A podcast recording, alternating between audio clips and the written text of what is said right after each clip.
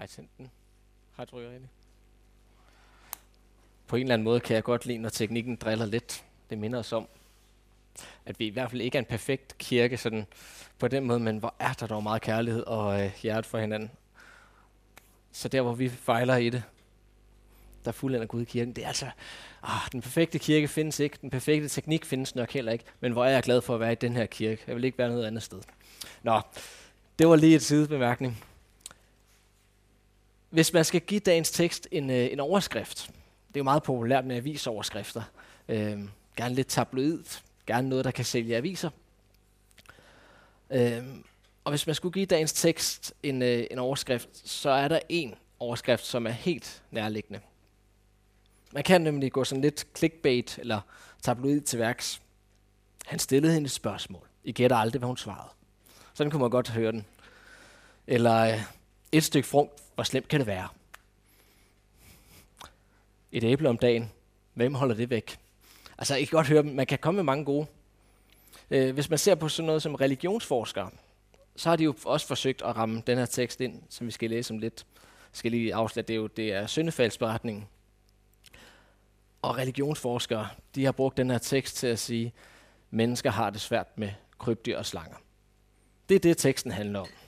I hvert fald noget af det. Så bliver det meget mytologisk, og øh, så kommer det egentlig ikke sådan rigtig ned i teksten. Det kommer ikke til at handle om det, der står. Så bliver det ja, mytologisk. Men det er ikke nogen myte. Det er fuldstændig historisk. Det skete faktisk. I kan sidde her og overveje for jer selv, hvad er overskriften for øh, den her tekst? Så vil jeg komme med mit bud senere. Og inden da, så vil jeg sige lidt. Allerførst så vil jeg bede.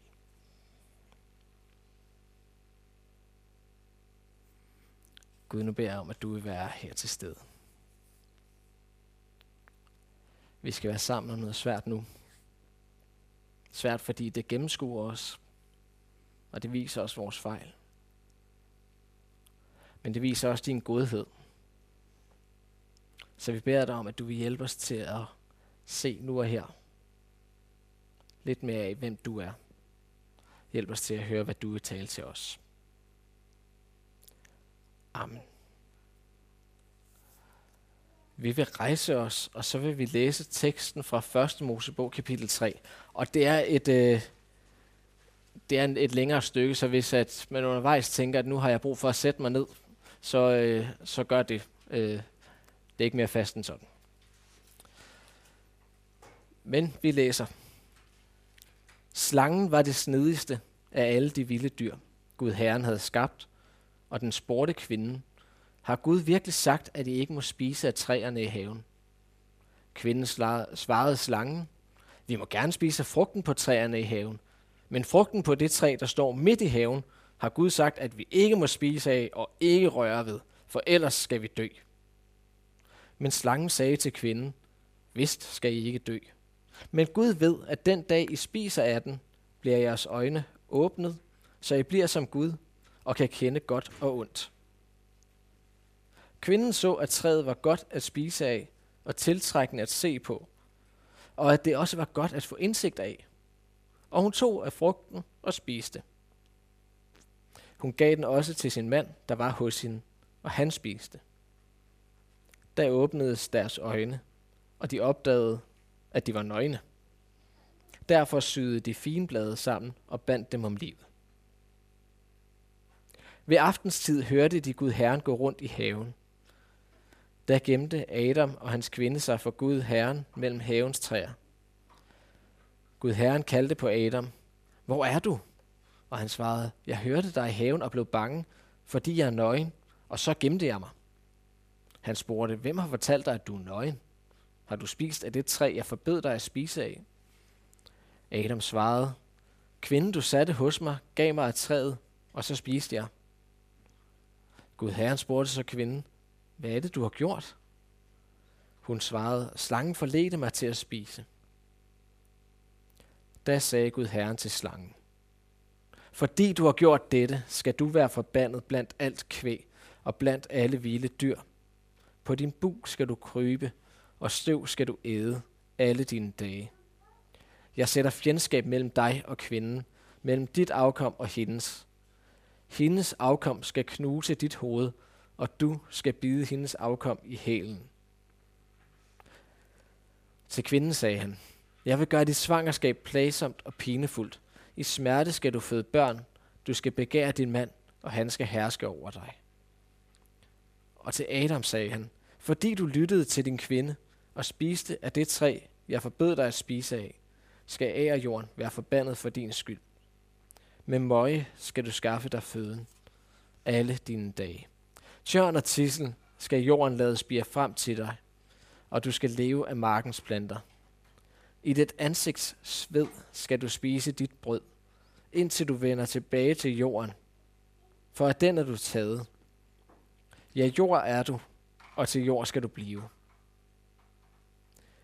Adam gav sin kvinde navnet Eva, for hun blev mor til alle mennesker. Gud Herren lavede skintøj til Adam og hans kvinde og gav dem det på. Og Gud Herren sagde, nu er mennesket blevet som en af os og kan kende godt og ondt. Bare det nu ikke rækker hånden ud og også tager af livets træ og spiser og lever evigt. Så sendte Gud Herren dem ud af Edens have til at dyrke af af jorden, som de var taget af. Han jo mennesket ud, og øst for Edens have anbragte han keruberne og det lynende flammesvær til at vogte vejen til livets træ. Amen. Det er en længere tekst, en hård tekst, en tekst, som gennemskuer os på en måde, en tekst, som det taler et direkte budskab. Jeg kan godt lide at stille spørgsmål og prøve at svare på det i en prædiken. Og spørgsmålet her, det er, hvor er evangeliet i den her tekst? Hvor er det gode budskab? Hvor er de gode nyheder? Hvor er det gode budskab? I den her tekst om menneskets fald og verdens fald. Men lad os lige gå ind i en lille overvejelse først. Fordi er det her virkelig så slemt? Okay, de spiser den frugt, de ikke må. Det er med på. De har fået at vide, at de ikke må, og de spiser. Så langt, så godt. Helt ærligt. Det virker ikke som den største overtrædelse. Man bruger lidt et udtryk nu om dage. Det er en, en øh, forbrydelse uden ofre. En overtrædelse uden ofre. Det virker lidt sådan. Kan I følge tanken lidt? De, de spiser en frugt, de ikke må. Der er der ikke nogen, der går i stykke af, at de spiser den frugt, de ikke må. Hvad er problemet? Er der noget galt med den her frugt? Det tror jeg ikke. Jeg tror faktisk ikke, der er noget galt med den. I bund og grund, så tror jeg ikke, der er noget galt med noget som helst af Guds skaberværk. Jeg tror, at alt er skabt perfekt. Det er ikke der, problemet er. Nej, det ligger et andet sted. Det ligger ved syndens rod. Alle Guds skabninger, alle er skabt perfekt, er skabt godt, er skabt, som han vil have dem. Og nu siger jeg noget, øh, som da jeg skrev det, tænkte jeg, skrev jeg virkelig det? Men jeg, jeg står ved det. Jeg tror faktisk, at selv, selv Satan, han er skabt perfekt. Det tror jeg faktisk. Han er skabt præcis, som Gud vil have ham.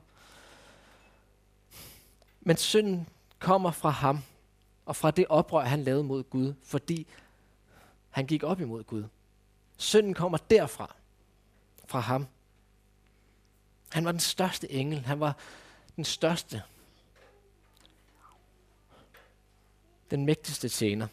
Og han gik i oprør mod Gud, og Gud styrtede ham.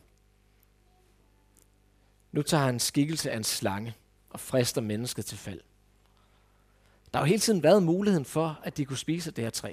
Muligheden har hele tiden været der til det her fald. Men synden var ikke i Edens have, før Satan fristede Det var den ikke. Muligheden har hele tiden været der, fordi Gud ikke vil tvinge nogen til at elske ham. Men synd var der ikke før Satan fristede. Og nu siger jeg jo så ikke slangen, som der jo står i teksten. Og hvis min gamle, tidligere hedder det, men hvis min religionslærer fra gymnasiet hørte, hørte mig sige det, så ville hun få kaffen gal i halsen. Hun ville løfte øjenbrynene, og så ville hun sige, der står ikke noget om uh, Satan i skabelsesberetningen, der står slangen. Øh, og jeg, jeg ved det, fordi hun rettede mig i det, og jeg var stedig. Der står jo ikke noget om, øh, om øh, satan i den her beretning. Det gør der jo reelt set ikke. Der står, det er en slange. Og det er sådan set også rigtigt nok, at det er det, der står. Men hvis vi ser sådan helt bibelsk på det, hvis vi tager hele teksten med, altså alle 66 bøger, så er der ikke nogen tvivl. Hvis vi ser i åbenbaringsbogen, kapitel 20, vers 2, jeg behøver ikke slå det øh, efter, eller det må jeg selv om. Åbenbaringsbogen 22, der står der det her udtryk, at der er en engel, der griber dragen, den gamle slange, som er djævlen og satan. Altså, det kan jo ikke være mere en ting. Det, det kan ikke være mere tydeligt for mig at se. Slangen, det er ham. Og Jesus, han taler også om ham. Han siger, at han er løgner og fader til løgnen. Han har været løgner fra begyndelsen. Han har altid været en løgner. Det er fra ham, al løgnen udgår, helt fra begyndelsen. Sådan siger Jesus. Og det er også det, vi ser i vores tekst. Det første, han gør, det er prik til kvindens vantro. Sådan lige piger lidt til den. Har Gud virkelig sagt, at de ikke må spise af træerne i haven? Må det virkelig er det, som Gud har sagt? Er det virkelig det, som han egentlig mener? Han mener nok noget andet. I kan godt høre, hvordan det lyder noget, vi godt kan høre i dag også, ikke? Ah, må Gud nu mener det så alvorligt, når han siger, at øh, to mænd de ikke må leve sammen. Mund Gud mener det. Det kan også være, at øh, det, som kvinder har hørt, det er, at mund det er Gud, der har sagt det, og ikke bare manden, der har sagt det. Mund det ikke bare manden, der har fundet på det og fortalt dig det. Han piger til vantroen, prikker til den. Det er den ene måde, han arbejder på. Og den anden måde, det er, at han lyver. Han lyver. Han er far til løgnen. Gud ved, at når I spiser det, så skal I blive som ham. Og det er Gud jo virkelig ikke interesseret i. Gud vil jo slet ikke have, at I bliver som ham. Kan I høre det?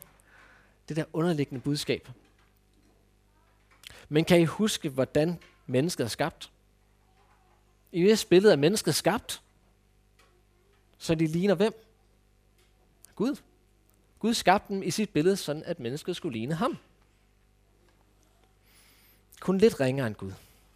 Satan han lyver. Og efter han har gjort det, plantet vantroen, plantet løgnen, så trækker han sig sådan lidt ud af fortællingen. Så er han væk. Han gør sit arbejde i den indledende fase, og så trækker han sig ud.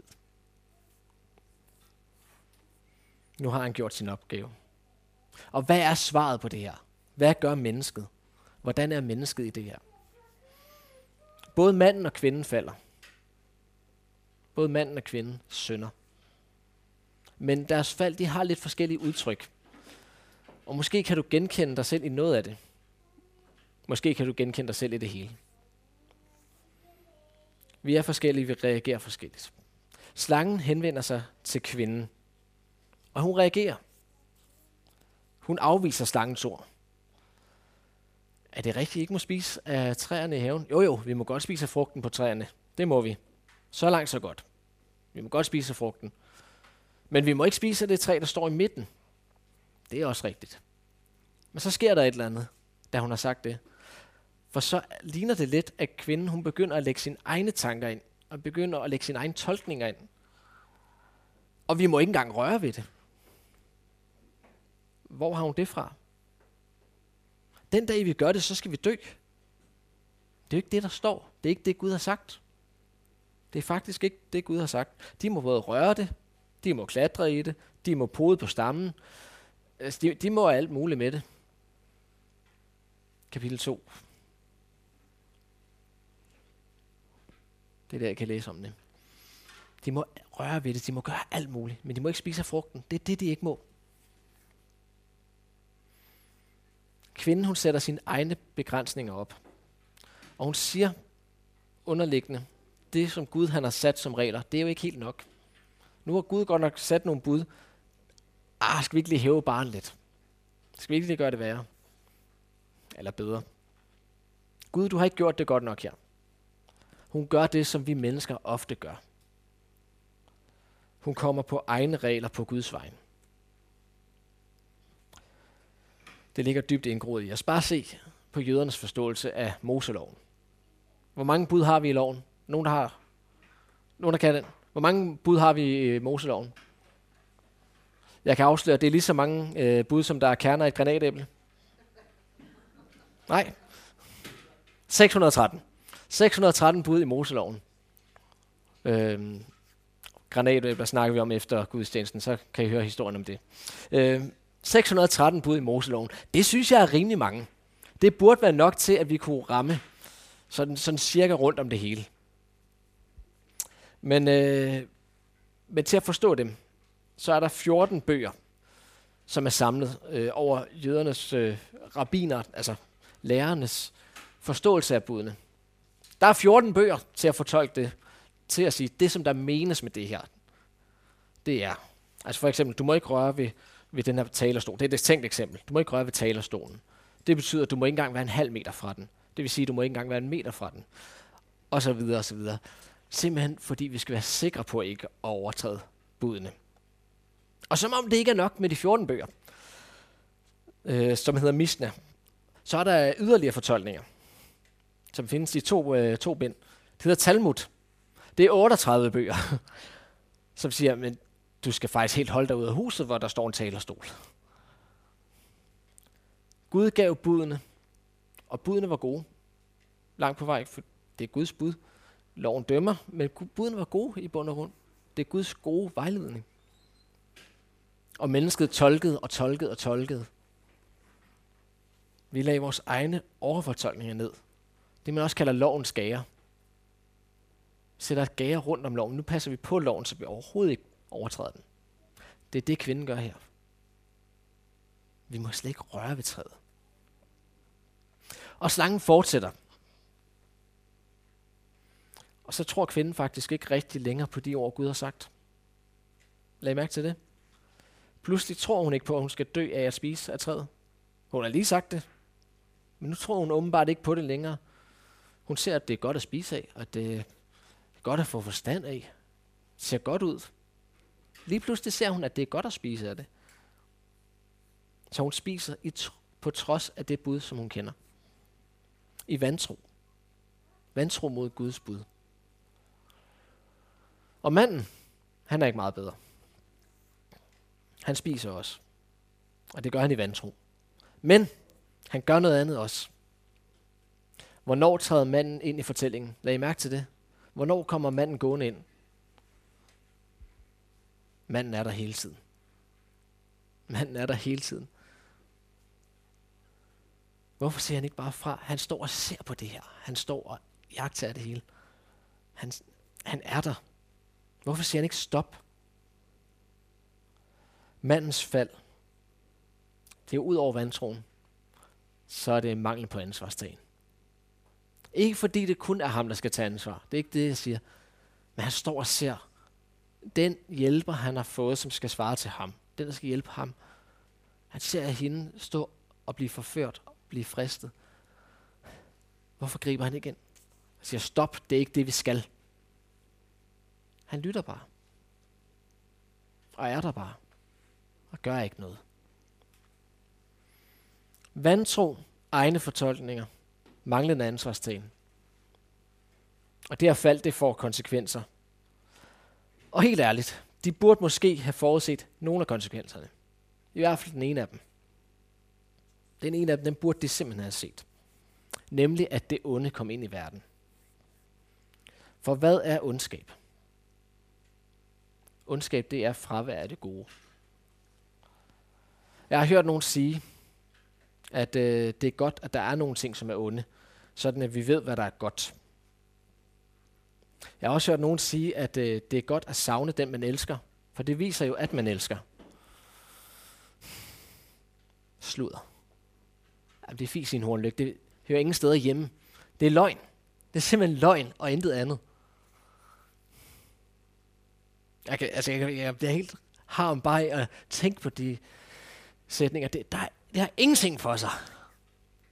Det gode, det er godt, fordi det er godt.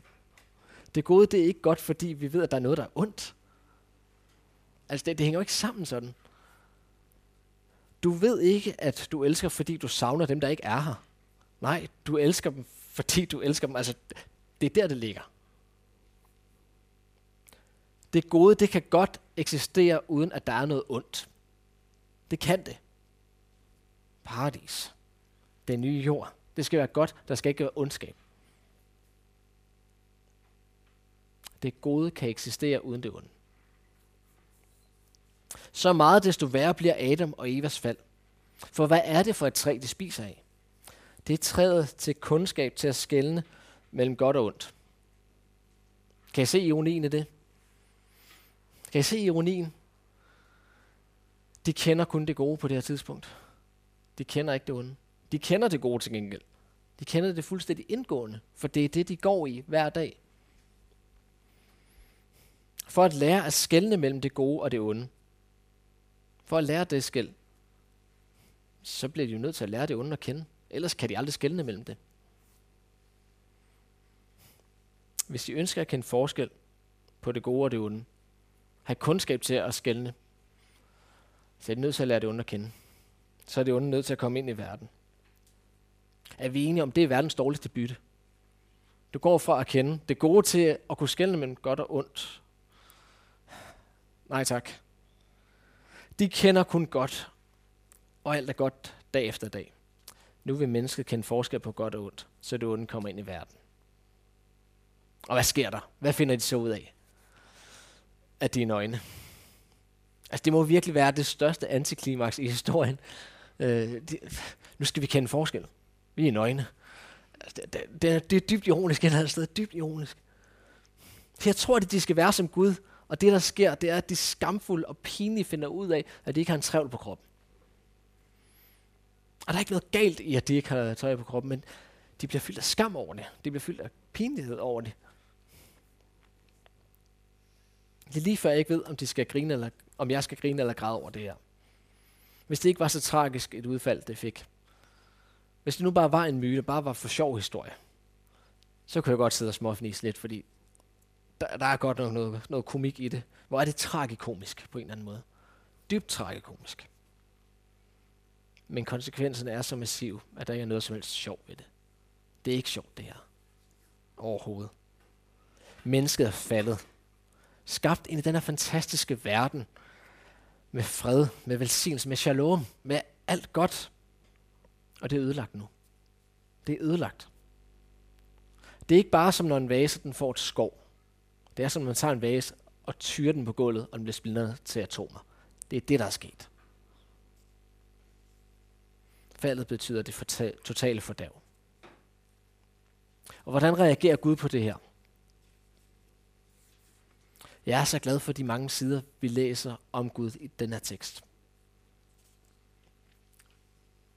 Det første Gud han gør, det er, at han opsøger mennesket.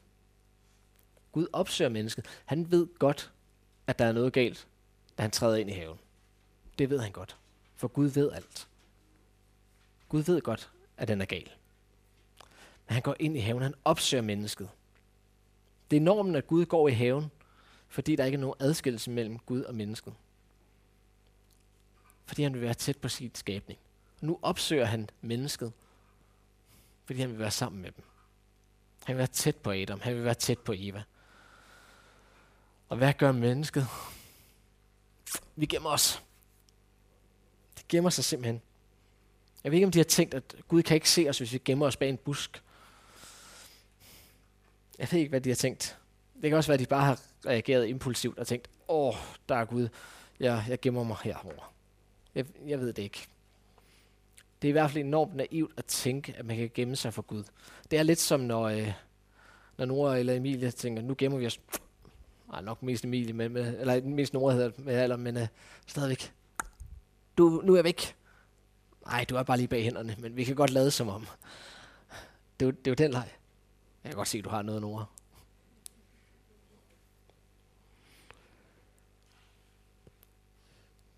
De holder simpelthen hænderne op for øjnene og lader som om de er væk.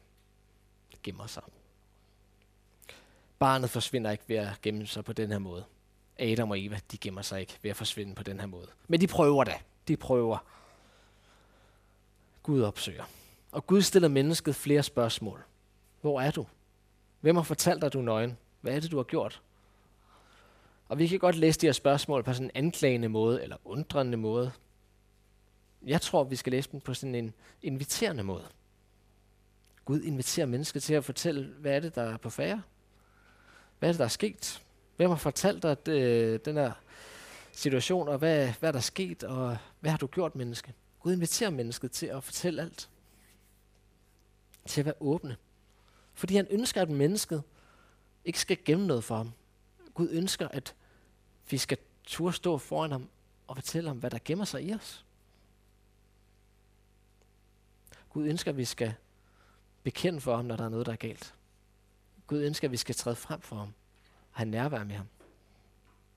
Han ønsker, at mennesket skal lade være med at leve med det, som er forkert, og prøve at skjule det, og begynde at leve med det åbent over for ham, og sige, der er sket det her, og det, det var forkert. Nu ved du det, Gud. Det er sådan, han ønsker det. Han ønsker, at mennesket skal bekende for ham. Og mennesket, ansvaret skubber vi lige derud. Næste række. Det er en ret menneskelig bevægelse, den der. Ansvaret for det der? Nej, det er ikke. Det er ikke mig. Den skubber vi videre. Det er det, som de gør her. Men Gud, han har nød for sit skaberværk. Han har kærlighed til dem. Det er også en af grundene til, at han laver nogle skindklæder til dem. Gud, han laver tøj til dem. Fordi han godt kan se deres pinlighed, deres skamfuldhed. Gud laver tøj til dem, for at de kan skjule sig for hinanden i det mindste. Dække sig til. Fordi han elsker dem. Han elsker mennesket. Men det, der er sket, det er sket, og det er forkert. Og derfor falder dommen. Fordi Gud elsker sit skaberværk, men hader synden. Det er ikke bare sådan, at Gud ikke kan tåle synden. Altså som at han er lidt allergisk. Han får ikke knupper af synden. Eller nyser. Gud kan ikke tolerere synden. Gud han hader synden. Gud hader den. Og derfor så falder dommen. Derfor så kvinde. Det kommer til at gå ondt for dig at være gravid. Du får senere ved det. Det kommer til at gå ondt at føde. Og så skal du have en, en evig trakten efter at blive som din mand. Det med at begære sin det er nok ikke så meget at skulle kigge på ham og tænke, han er godt nok lækker. Det er nok i højere grad at kigge på ham og tænke, åh, oh, den plads vil jeg også have. Det skal være hans takten. Men han skal være overhovedet. Han skal herske over hende. Han skal være den, der bestemmer. Der er lidt øh, Sisyfos myte over det. Går. Er det ikke den, hvor han ruller sten op og bjerget, og den ruller ned igen? Det er der altså lidt over med, med kvindens dom her. Du kommer til at jagte efter noget, som du aldrig kommer til at opnå. Og mand, ja, hvad skal du dømmes for? Du skal dømmes for din passivitet, fordi du lyttede til din kvinde. Du stod bare der og så til. Du kunne have grebet ind. Du kunne have gjort noget. Du kunne have handlet. Det gjorde du ikke.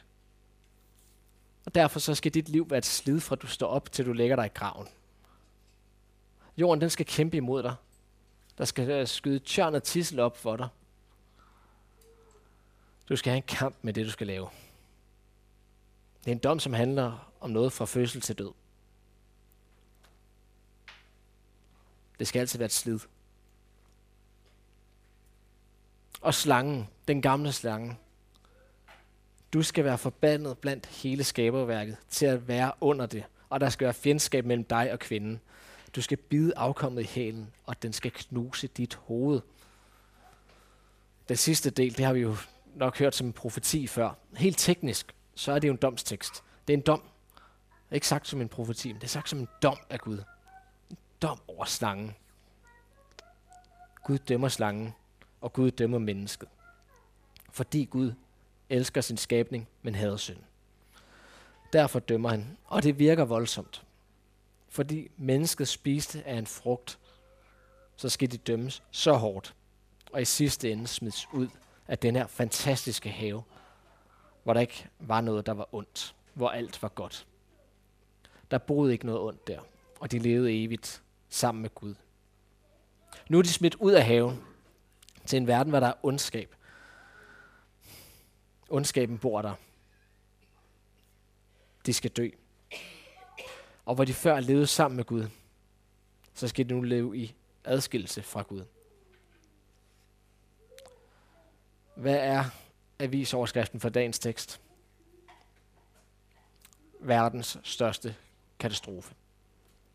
Nej, det kan vi være skarpere. Verdens historiens største katastrofe.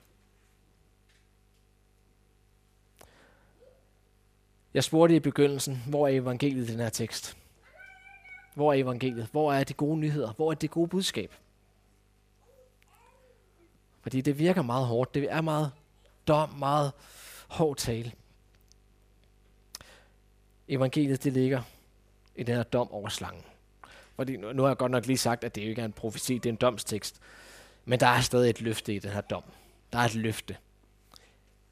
Kvindens afkom skal knuse dit hoved. Og faktisk så kan vi godt læse det endnu skarpere end det. Kan vi ikke se i vores danske tekst, og det er lidt ærgerligt. Øh, men, men nu får jeg bare at vide, at det står ret tydeligt på hebraisk. Øh, så skal jeg nok forklare det for jer i en rum. Men øh, ja, I får ikke noget på skærmen med det i dag. Det afkomst, som der er tale om, det er for det første ental.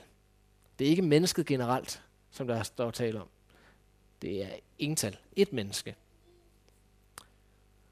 Og mennesket, det er også en mand. En mand. Hendes afkom, han skal knuse dit hoved, og du skal bide ham i hælen. Helt konkret så skete det, da Jesus han blev korsfæstet på Golgata. Lige præcis der, helt konkret. Satans hoved blev knust. Den dag, altså jeg er helt sikker på, da Jesus han hængte på korset, der var der fest blandt Satan og alle hans onde tjenere.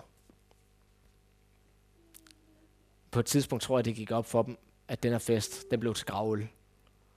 Det blev en dødsfest.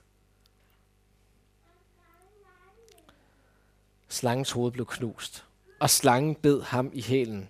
Helt konkret, fordi Jesus blev navlet i hænder og fødder.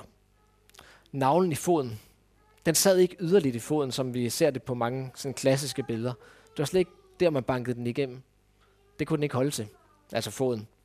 Nej, man vendte benene, så de pegede samme retning, og så bankede man igennem hælen. Man bankede simpelthen navlen igennem hælen. Man ved det, fordi man har fundet hælrester med navler igennem. Så man er helt sikker på det. Jesus han blev navlet i, i hælen, for det var sådan, man korsfæstede. Helt konkret, så blev søndens hæl bit. Så blev Jesus bit i hælen.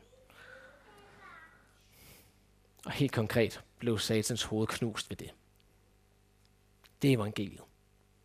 Men vi ser det faktisk et sted mere. Og det blev jeg så glad for, da jeg læste det igen. Gud han sender mennesket ud af haven, for at de ikke skal spise af livets træ og leve evigt. Gud sender mennesket ud af haven. Er det et evangelium? Er det ikke en straf? Det ligner det umiddelbart. Men jeg vil faktisk holde fast i, at det her det er en af de største kærlighedsgerninger, vi læser om i hele Bibelen. At Gud sender mennesket ud af haven. For Guds inderste ønske er at leve evigt sammen med sin skabning, sammen med os. Hvis vi levede evigt som faldende i synden, altså hvis de havde spist af livets træ, Adam og Eva, og havde levet evigt, så havde de levet evigt som onde mennesker, eller som onde, som faldende, som fortabte. Det er en tilværelse i helvede. hvis de har spist af træet. Livets træ. Så Gud han adskilte dem fra livets træ, sådan at han kunne dø for dem. Og for os. Og for at vi kan blive ført tilbage til haven igen en dag. Og der skal vi leve evigt med ham. Det er evangeliet. Gud sendte dem ud af haven. Ikke for at straffe dem, men fordi han ønskede at leve evigt med dem som de skulle være. Han ønskede at dø for dem, så de kunne leve evigt sammen. Det er verdenshistoriens største katastrofe. Det er den dag, verden gik fra at være hyldet i shalom, i velsignelse, og så til at være hyldet i forbandelse. Fra velsignelsen til forbandelsen. En dag så skal han genoprette velsignelsen for enhver, som tror på ham. For at han kan leve evigt sammen med os. Søndefaldsberetningen, det er fortælling om vores fald. Om Guds udstrakte kærlighed. Og i den kærlighed, så udruller han den store redningsplan. Den skal vi være sammen om i uh, de følgende prædikner i det her forløb med at prædike gennem Bibelen. Det bliver i fremtiden. Nu skal vi bede en bøn.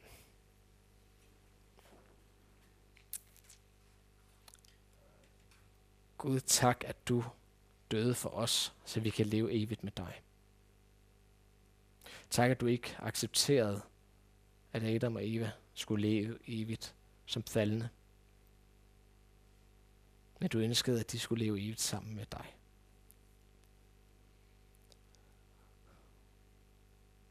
Hjælp os til at leve i den virkelighed. Amen.